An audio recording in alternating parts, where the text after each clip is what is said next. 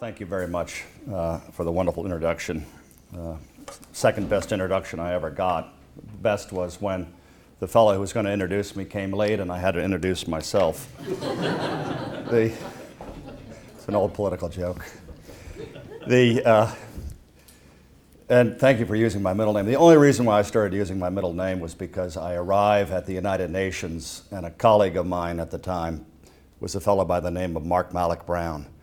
I go, well, if he's going to go Mark Malloch Brown, I'll go Christopher Bancroft Burnham. You know, there it is. the, the, uh, George Bancroft, who was uh, my relative in Massachusetts, uh, was the first secretary of, uh, he was not the first secretary of the Navy, he was secretary of the Navy and founded the Naval Academy. He was also America's first great historian, writing a, uh, the definitive biography of George Washington when he could, in fact, still interview George Washington's colleagues and troops. So uh, I presume that's what you have, and I'd love to go see the original copies of that. Um, the Rothermere is a special place. I rode in the Rothermere, the Lord Rothermere, at my boarding school in Connecticut. The Rothermeres were educated there. Lord Rothermere sent his children there. Most recently, the class of 1986 at the Kent School in Kent, Connecticut.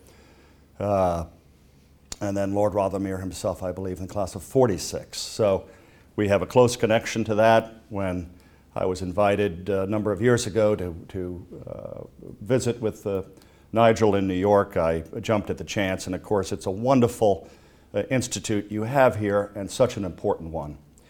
It's important because we have a special relationship, we have a special friendship. Even last night, Dr. Peter Varnish took me to the Royal Academy of Engineering, where we heard the first Sea Lord. And even the first Sea Lord talked about our cousins across the sea. Um, so it is uh, heartwarming to uh, think that uh, you still see us in these terms, even though when we visit your queen, we give them eight track tapes of Motown. Does the queen have an eight track tape player? The last one I had was in a convertible uh, circa 1974. The um, American foreign policy is, a, is, a, uh, is at a point of great, great transition, if not uh, some degree of stress. So not only did I work for the last president, I worked for Colin Powell for almost four years, and then Condi Rice before going on to the United Nations. I was also one of Mitt Romney's senior foreign policy advisors, focused on United Nations international organizations activities that I uh, uh, met with and spoke with Mitt Romney about. So clearly, you know, I don't even need to have full disclosure here. I am solidly a Republican. I'd like to think of myself as a classic conservative, not a neocon or a or, or, uh, or as my friend John Bolton says, what makes me a neocon? I've always been a con the, uh, the so so there's nothing nothing neo about John Bolton, and and and I'd be hard pressed, and I think we'd come up with many different definitions of what a classic conservative is. But my grandfather used to say, um, you know, be not the first to embrace the new, nor the last to usher out the old. George Soros, who's not a conservative, wrote uh, last week in an op ed in Le Monde Putin may be holding out the prospect for a grand margin in which Russia would help the United States, a grand bargain, excuse me, in which Russia would help the United States against ISIS. What is worse is that President Obama may accept such a deal. That would be a tragic mistake with far reaching geopolitical consequences. Why are we so desperate to do a deal with Vladimir Putin? Why does the president have to lean over on stage at a microphone he thought was off and say, I can do more for you, Mr. Medvedev, after the election than I can, or tell Vladimir I can do more for him after the election. Soros goes on to write all available resources ought to be put to work in the, in the war effort, even if that involves running up budget deficits. Amazing from George Soros. Not only the survival of the new Ukraine, but the survival of NATO and the European Union itself is at risk. The, uh, he went on to say in comments at this conference in Brussels last week that America is weak and Obama is incompetent.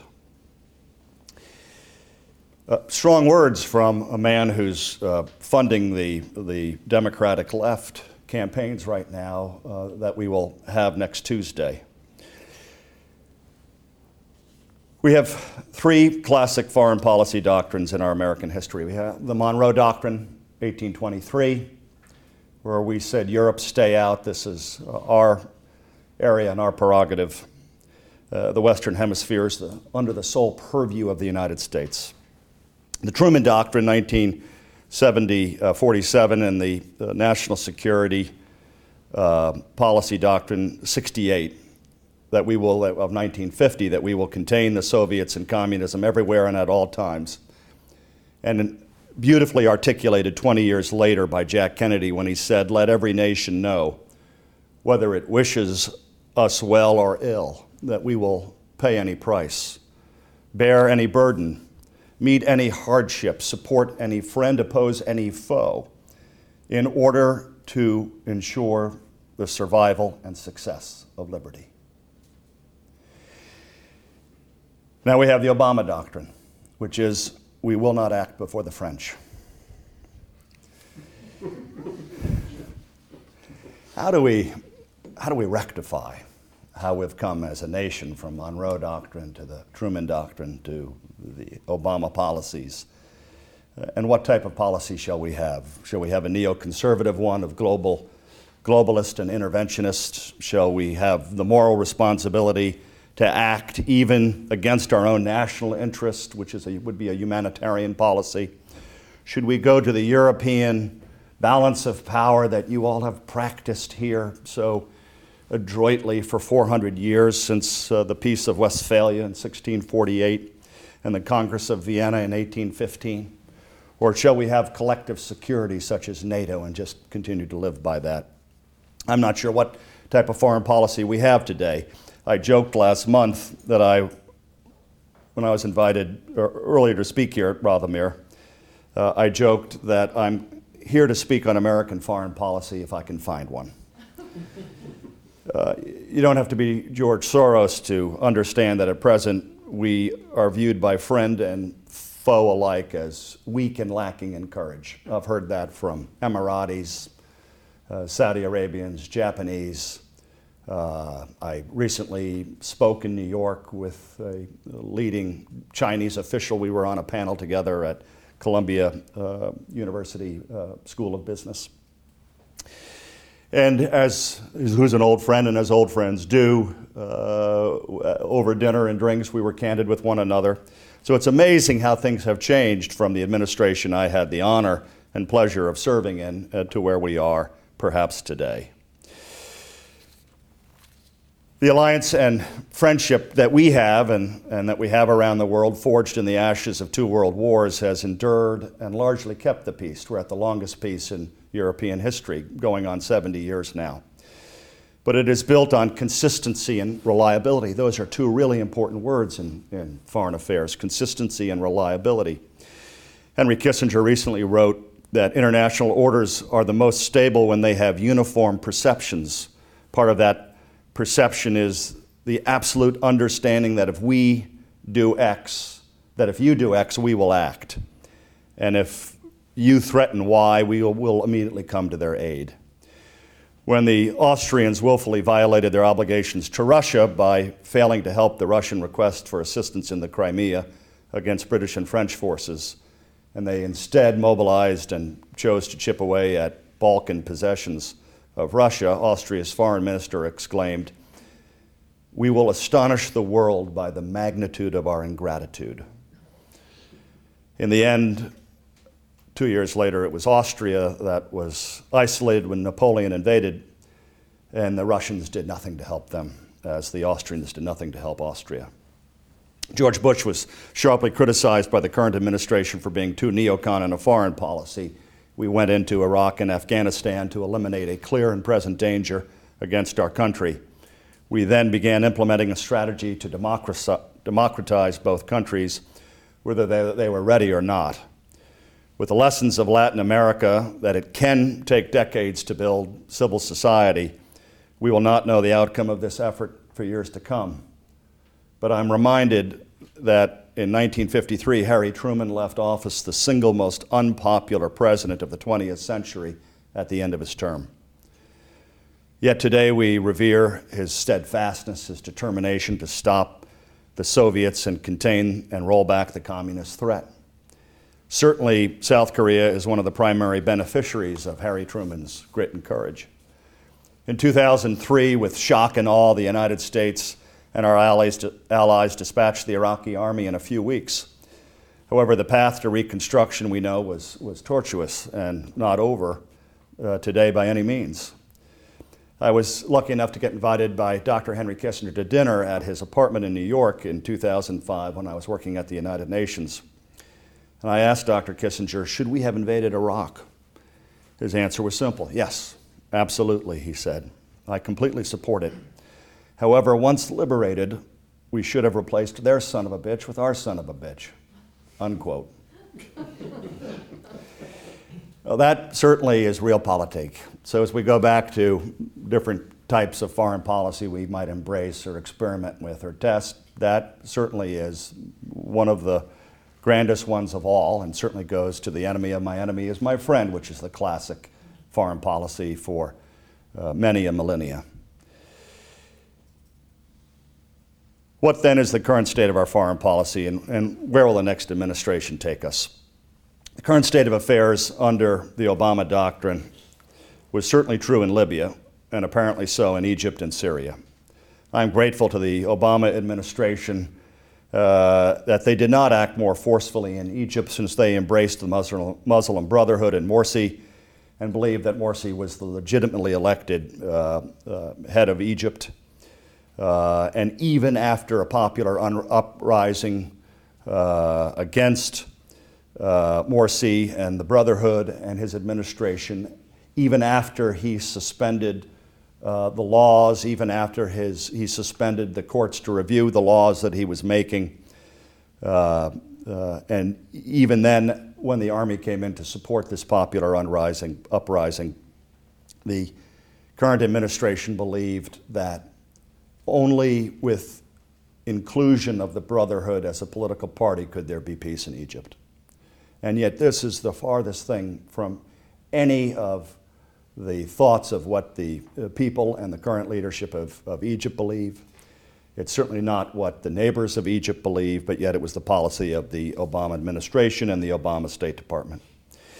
In Syria, we had a very brief window to act to support secular rebels uh, over those with extreme intentions for a new Syria.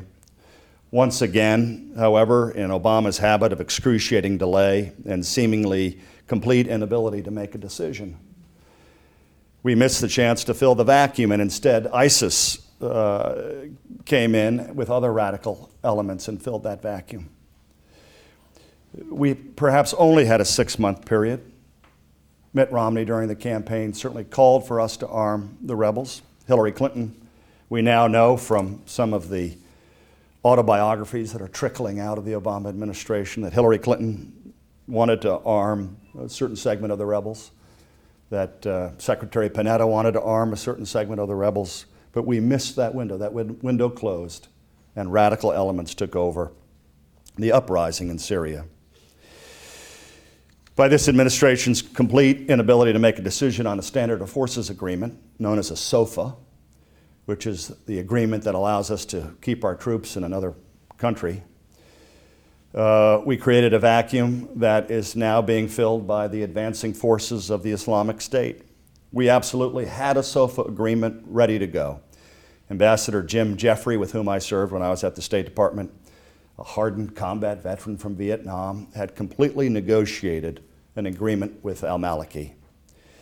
The president, however, wanted to keep the troops we had there less than 4,000. Maliki wanted uh, more than 20,000, and the military had recommended 25,000. President Maliki told Jim that under no circumstances would, would he expand, expend his political capital to go to the parliament in Baghdad and get them to, and, and really shove down their throats a SOFA agreement unless it was going to be for a meaningful amount of American troops stationed there. The, uh, so, because the president balked at this, President Obama balked at this, we have no SOFA agreement, we have no troops in Iraq, and thus ISIS is on the, uh, the gates of Baghdad uh, as we sit here tonight. Which brings us back to George Soros. Clearly, Mr. Soros has great personal reasons to fear uh, Russians' efforts to return to empire. He lived first under Nazi occupation of Hungary and then Soviet occupation. While only six when Hitler violated the Locarno Treaty and marched into the Rhineland with his instructions that if his army met any resistance from the French, he should, they should retreat immediately. However, emboldened by the success of this and a complete lack of willingness to stop Germany by uh, Europe, the rest of Europe, Hitler then advanced into the Sudetenland and then into Austria. Vladimir Putin has now annexed the Crimea and is running a proxy war in the Ukraine. The US and Europe has responded with sanctions that we call crippling, but as recently as two weeks ago in Washington, uh, Mikolai uh, Khodorkovsky called these sanctions insignificant to Russia. All as Soros wrote last week for a concerted effort to stop Putin now. Who here in this room has not thought that this could be Obama's Munich moment? To do nothing now, are we imitating what happened to Chamberlain uh, when he came home uh, on that fateful flight. We also remember the 100th anniversary of the beginning of World War I. As we think about the road to World War II, where will we draw the red line then in the Ukraine? Where will we then draw the red line in Armenia or in Georgia or in Latvia or in Lithuania or Estonia. If we do draw, draw a red line, which we did once in Syria, will we erase it when it becomes inconvenient for us to live up to that?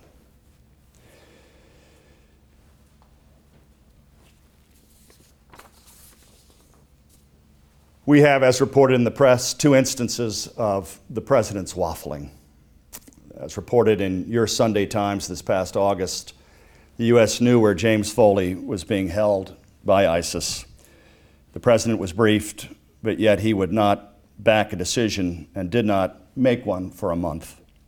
When he finally did approve it, it was too late. Foley had been moved just days, even hours earlier. In another report, the president could not decide on the bin Laden raid. We waited six months before pulling the trigger on the bin Laden raid.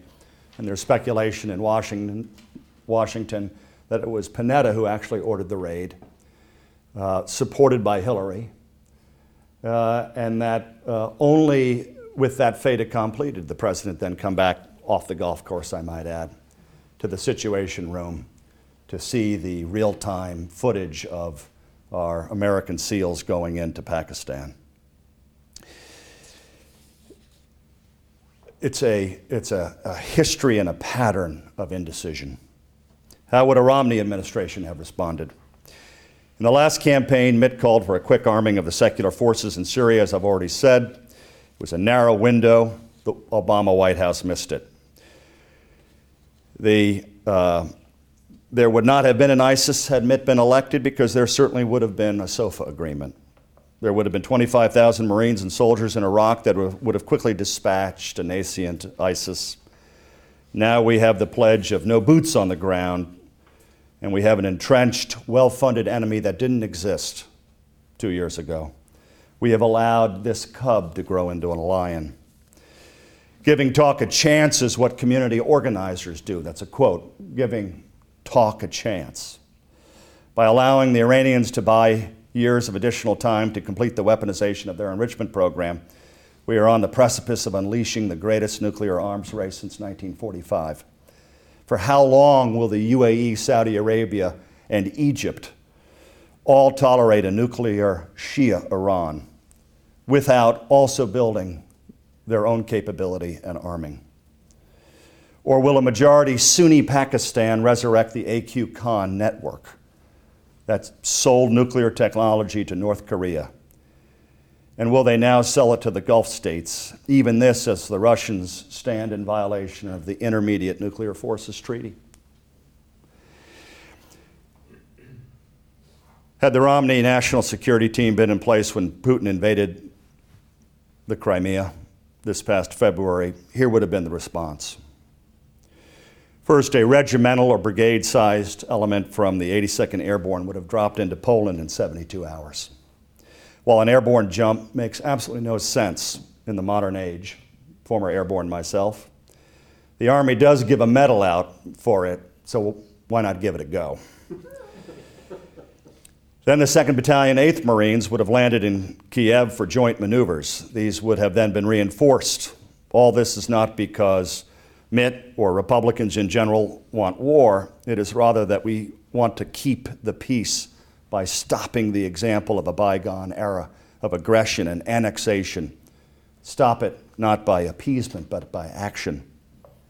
The danger lies greatest in the next two years because Barack Obama is about to be delivered a resounding defeat next Tuesday when the Republican majority, Republican Party will sweep into a majority in the United States Senate, taking both houses of Congress.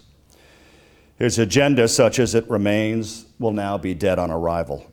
His lame duck status thus magnified, and with the global perception of unpredictability, unreliability, and retrenchment, who then will stop further aggression by Moscow? Whether the next president is Clinton or Kerry, Bush or Biden, they will be forced to confront and confirm a foreign policy that will be based on reassuring our traditional allies and friends. Let me repeat that. We will be forced, because of the policies we're currently employing or not employing, that we will be forced to reassure our traditional allies and friends that now question our commitment and most particularly to Great Britain and to Japan, but also to Europe, particularly Eastern Europe, and the Asian crescent from Seoul to Delhi, and from uh, Tallinn down to Tbilisi, where we will demonstrate our commitment to supporting regional order, defending our friends, and unafraid to confront foes. We will not, under any of the potential candidates, Democrat or Republican, withdraw from the Middle East. We continue to believe, in fact, and we insist that we must have a peaceful solution to the Israeli Palestinian conflict. We will face the tragedy of doing so now under a widening nuclear arms race in the Middle East. My friend and mentor and colleague at the State Department, Bob Zoellick, said that with China, we need to have a responsible stakeholder. But China's in trouble. Their economy is shrinking. They've grown at 14 or 15 percent. They may now be at 7 percent. The Congressional Commission on China recently came out with a report talking about the reliability of Chinese statistics you don't have to look much farther than how our Bureau of Labor Statistics report our own statistics in the United, St- United States to know that every quarter we, we restate the statistics from the previous quarter. So think, I mean, if we can't get it right, think about how difficult it is in China. But nevertheless, China is potentially shrinking. Again, uh, at this dinner in New York uh, two weeks ago, uh, the comment was is not that China has gone from 15% to 7% growth. It's that China has gone from 15% to zero growth. That would be a dramatic shift for China. And it would have a dramatic shift on the 1.3 billion people of China. Remembering that the top of the pyramid in China is 88 million members of the Communist Party of China, the CPC. And then below that, the 1.2 billion people who are the workers and the laborers uh, struggling for a better life in China. There's also uh, uh, one other aspect of that is, and that is that, that you know, how China now deals with the um, uh, protests going on in Hong Kong is going to define how China leads its own nation going forward. Is it going to embrace a more open society or is it going to clamp down in a Tiananmen type style for a more closed society? China, though, is an economic partner of the world and it's a very economic, important economic partner of the United States. When Barack Obama wanted to pivot, though, there has never there hasn't been any follow through to the Asia Pacific, the Pacific pivot, the Asia pivot, uh, to bring in China as a responsible stakeholder in the family of nations. Uh, the U.S. and the world are at greater threat than any of the ones I've already talked about by a domestic threat, and that is the unbelievable amount of debt that we've added in the last 20 years. The debt is not just our national debt, uh, it's not just our ongoing deficits of a trillion dollars, but it's also the amount of unfunded liabilities we have across our retirement systems.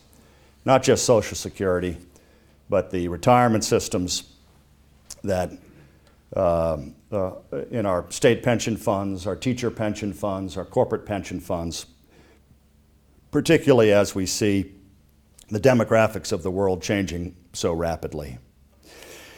Demographics are one of the three revolutions we're in the midst of. We're, in, a, we're in the, right in the middle of an energy revolution, a demographic and healthcare revolution, and a data revolution.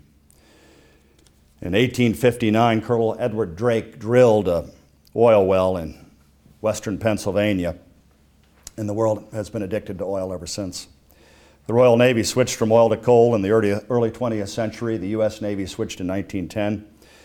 Even, but even today, the new Queen Elizabeth carriers will be run by oil, not by nuclear power.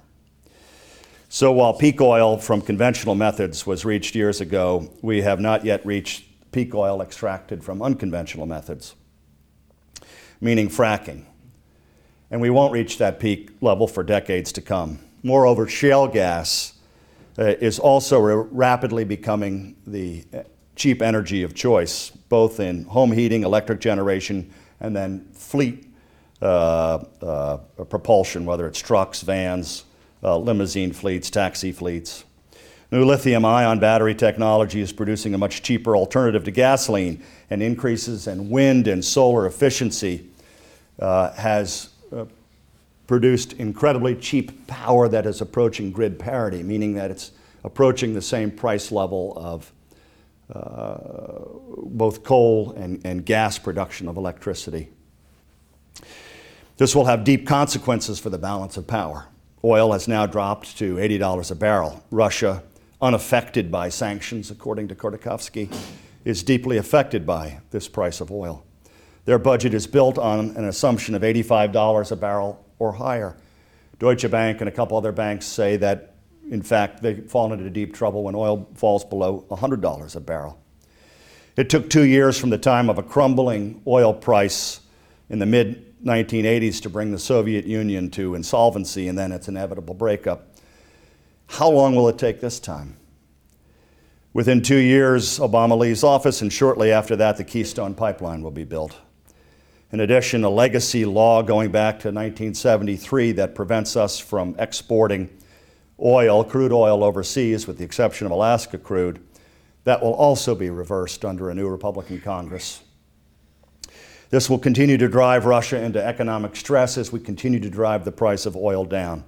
And Middle East producers will also be subjected to budget constraints. Not quite as much, uh, but if we get into a real arms race in the Middle East, uh, then uh, Saudi Arabia and other nations will, will have, to, uh, have to pay for that with high oil prices. Countries to watch are Mexico, which just reformed their energy sector to allow for outside ownership and development of their energy fields.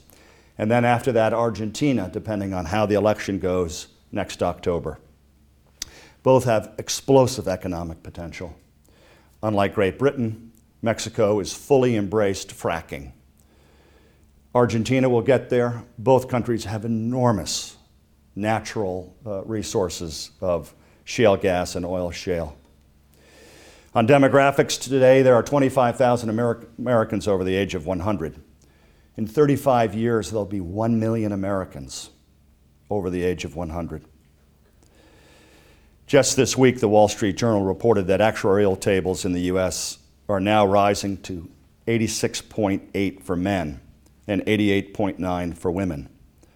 This is a phenomenal increase, remembering that when Social Security was established by FDR, that benefits began at 65 and life expectancy ended at 65. So uh, he was certainly a crafty old fellow, wasn't he? This will put profound pressure on our retirement systems, as I said. Detroit went bankrupt because they could not afford their unfunded liabilities in their pension system. A half dozen states, Illinois, Kentucky, uh, even my native Connecticut, uh, will face bankruptcy in the next 15 years. We have uh, upwards in Connecticut of $100 billion unfunded liability, and that doesn't in- include the health care liability that if you work for the state of Connecticut for 10 years, you get free health care for the rest of your life. In addition, we're on the verge of, of explosive improvements in healthcare technology.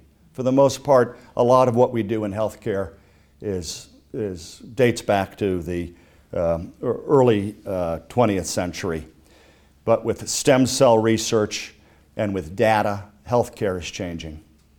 By data, which is the other great revolution, data is going to be collected, it's already being collected on, on all things. There's a light bulb company down in Florida, they make I, uh, uh, LEDs. And the LEDs are going to begin to, these LED lights will begin to read your biorhythms. They'll begin to dim and filter out the white light as you approach uh, sleep time. They'll be able to call what we call in the United States 911. They'll be able to dial emergency aid should you trip and fall. This is your light bulb doing this.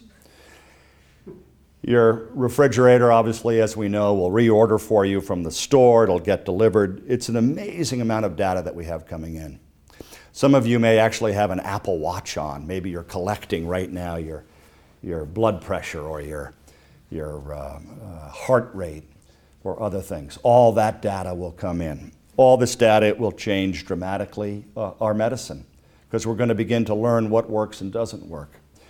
Uh, one of my favorite things is, you know, are eggs good for you or bad for you? I like it when a doctor starts pontificating, a medical doctor. You know, hey doc, I'm just curious about one thing. Can you just tell me, are eggs good for you or bad for you? I've always wondered because every three or four years you guys switch on us. Data will be able to come in, be aggregated, be manipulated. And then as we, for any of you data scientists out there, as we take that data, there's a really important point to stay focused on. Can you find value, the V? Can you find the value in that data? The data is going to change how we live our lives. The data will change uh, uh, how we do things. Do not fear the NSA. Mr. Snowden hacked into or whatever, joined the wrong group. He should have gone to, into Experian or into Google Think about what they do. NSA may record our telephone conversations. They look at, look at it, you know, they look at a few thousand a year when in fact there are billions of conversations that go on. Whereas Google actually looks at every search you do. Uh, Experian knows everything you buy. They know what toothpaste you use. And they're doing analysis on that. Now, I met last night through Peter, a former director of Experian, and he was saying, well, we do everything we can, do, we do everything we can to protect that. Um, however, that data is out there somewhere and it's your data. So, data is one of the great revolutions that's going on, and it will also change how we, we uh, conduct foreign policy. President Obama wrote a book, Dreams of My Father. I'm writing a book. It's called Dreams of My Children. I have three teenagers at home, and I really wonder you know, my wonderful father, a former New York Times reporter and editor, uh, do his dreams at 88 matter anymore, or do the dreams of a 14 year old and a 16 year old and a 19 year old matter? Yes, to me they do. As their father, I'm worried about the dreams of my children. And so we want to stay focused on those things that will continue to make our country and our community and our community of nations prosperous and at, and at peace. I want to leave you with uh, a story that uh, an event that happened when I was working with Colin Powell every morning at 8 a.m. We would work with Secretary Powell. We would meet with Secretary Powell in his conference room and would go around the world and people would report things. In this case, the General Counsel, Will Taft, um, told the following story. The United States had been sued by, in the International Court of Justice at The Hague by the government of Iran over some oil platforms that we blew up when the Iranians mined the Gulf to stop oil shipments. And we needed an experienced lawyer to argue the court case before uh, the Court of Justice. However, the United States government has a policy prohibiting the hiring of foreign lawyers as well as what Congress perceives as excess fees. Thus, we could not hire the leading lawyer in the world with the best track record, a French lawyer, for arguing before the court on our behalf. However, Will, Will appealed to the Congress and they changed the law for this one case. Will wrote to this distinguished advocate in Paris asking him to take the case, but telling him we could only pay him $500 an hour for his services. Here is what the lawyer wrote back Dear Secretary Powell, I accept with pleasure the honor of representing the United States before the International Court of Justice in this matter, and I insist on doing so at no charge to the United States for three reasons. First, as a Frenchman, I know that without the United States, and as a boy in Paris during the war, I would, have, I would be living under the jackboot of National Socialism today, were it not for the U.S. Second, as a free man, I know that if it were not for the United States, I'd be living under the oppression of Soviet despotism. And third, as a Jew, I know if it were not for the United States, I would not have long survived the Nazi occupation of France. I think that's what the United States stands for that we will bear any burden, that we will pay any price in defense of liberty. Nigel, I want to thank you and the Institute, and I want to thank, uh, thank you for the special 200 year friendship ever since you burned our White House.